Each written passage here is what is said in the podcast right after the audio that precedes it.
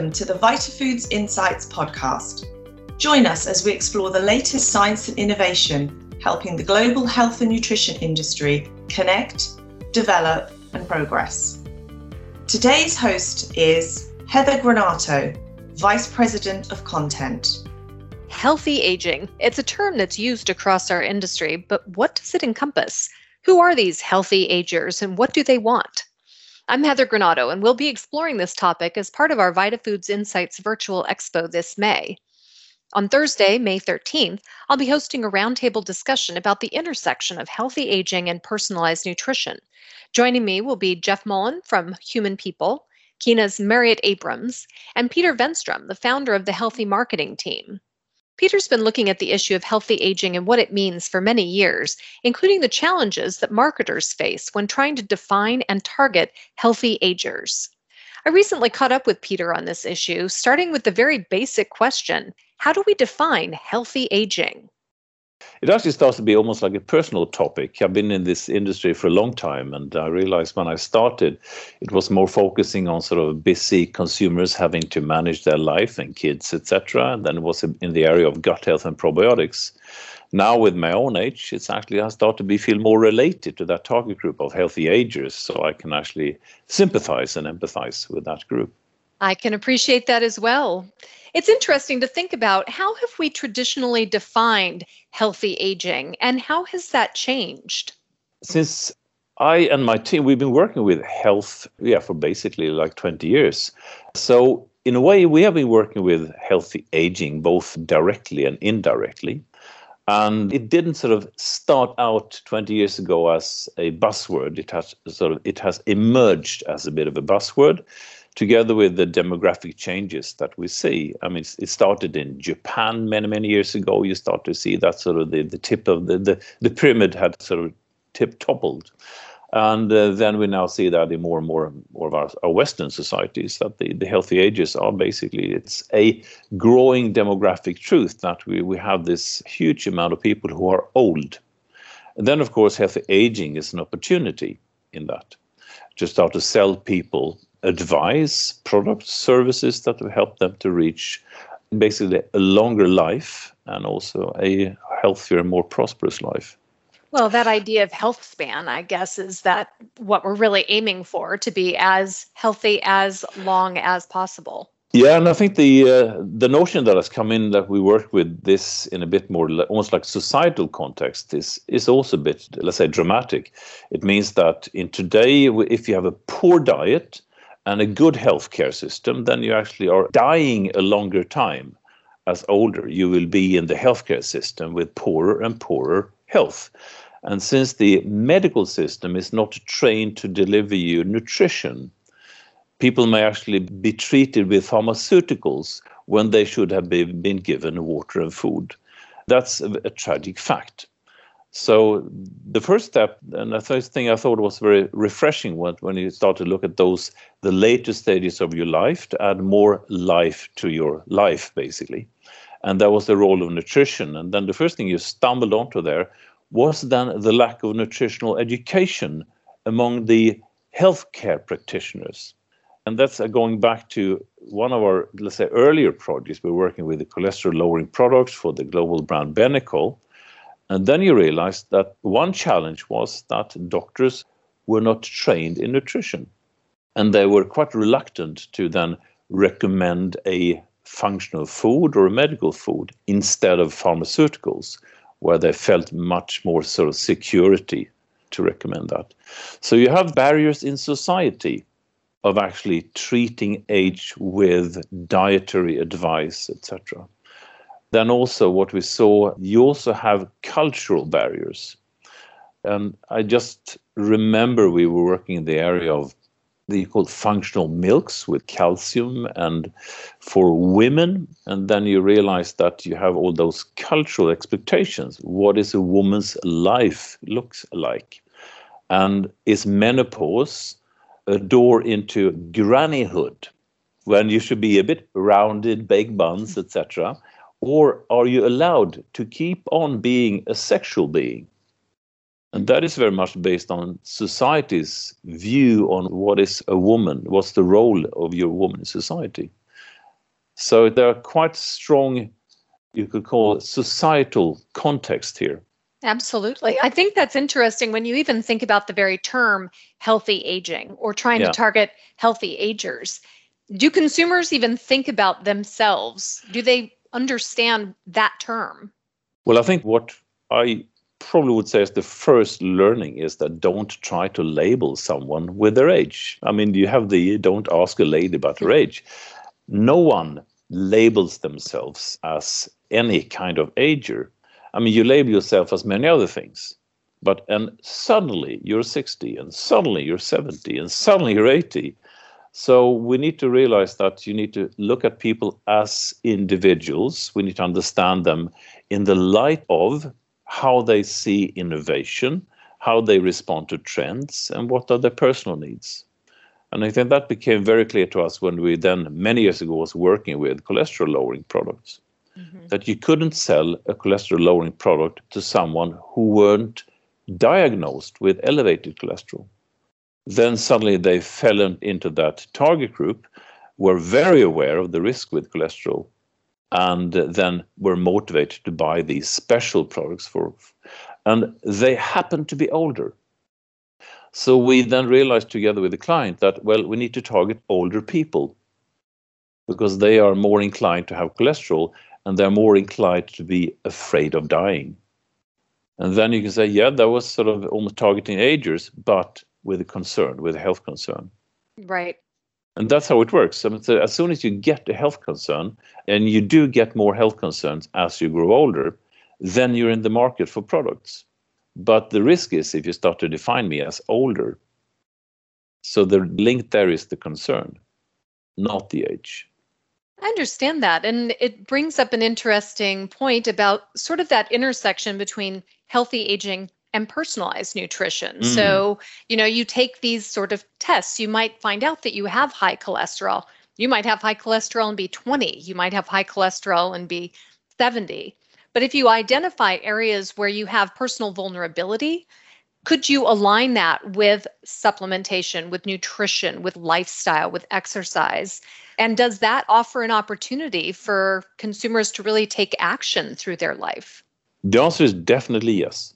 I think that healthy aging is an aspiration, and as such, it's an excellent door opener into personalized nutrition. But it does come with education that you need to realize that now you're entering a phase of your life where you do need to change your diet a little bit.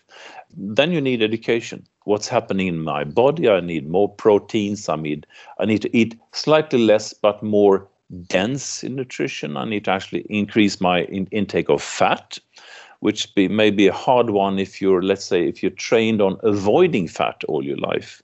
So there are actually conflicting messages, but education is then key.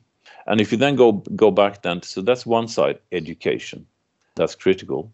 But then usually the door opener, as you said, to personalized nutrition is some kind of concern.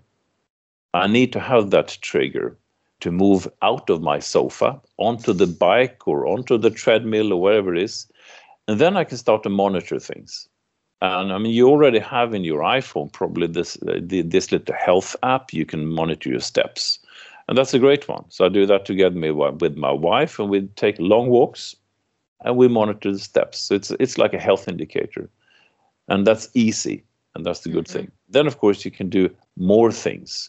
But it does mean that the first there must be, let's say, a condition. And usually those conditions are weight, body shape, and other sort of, uh, let's call it, more, um, let's say, personal areas yes. for wellness. And I think that's really been for a long time what's driven people into the health and wellness industry. It's very mm. often either they personally or someone they know has a diagnosis, has a health concern, and they yeah. realize that they need to make some changes. They may need to take a vitamin supplement. They may need to look at some kind of shift in their diet patterns. Yeah.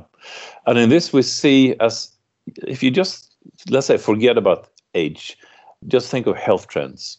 For every health trend, we see first you have those condition driven that go to the doctor, get a diagnosis, and then suddenly cholesterol lowering or uh, whatever is uh, diabetes comes onto the agenda and starts then to sort of uh, connect to the earlier doctors who then pick up these ideas from a more preventative point of view. People who want to stay healthy and uh, they then start to influence the let's say the early mass market and trialing out new ideas. They are the ones who buy the first bicycles and the and all these gadgets and eventually things starts to move into mass market.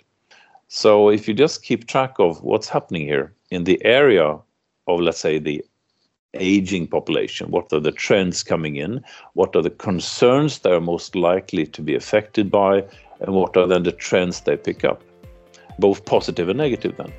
Then you can start to track that. Since this podcast is related to the VitaFoods Virtual Expo, it's the perfect time to interrupt and remind you that you can find all the information you need about the event at vitafoodsglobal.com forward slash insights. I think as we also look at the impact of the more you know, the more you see, mm. we think about this pandemic yeah. and what we've seen in terms of its effects on vulnerable populations, the elderly, but the elderly who had underlying health issues, yeah. young people, you know, the BIPOC population, folks who were low in vitamin D. There are all of these other issues that seem to have come up. Do you think this has the potential, maybe, to alter our view of health and what that means for our lifetime? We are sort of annually upgrading our sort of observations on what we call the, the global game changers. And we, we define game changers as the, the trends that are shifting us away from pharma to nutritional solutions. And in that sense, the pandemic is the ultimate game changer. The message is brutally clear there is no medicine. And if you have underlying health conditions, you're actually more sort of inclined to die or have a more severe COVID period. So yes, you can just see on the sales of supplements and others that it, this is clearly sort of putting a focus back on nutrition. And what we also see is, if you think of agers, it's also putting a, uh, a focus back on what Granny used to say. So you know those traditional remedies. I mean, you have the you, you of course have the search of vitamin C and others, but also those traditional things you used to eat. So, yes, it's really bringing us back to nutrition and diet for sure. Excellent.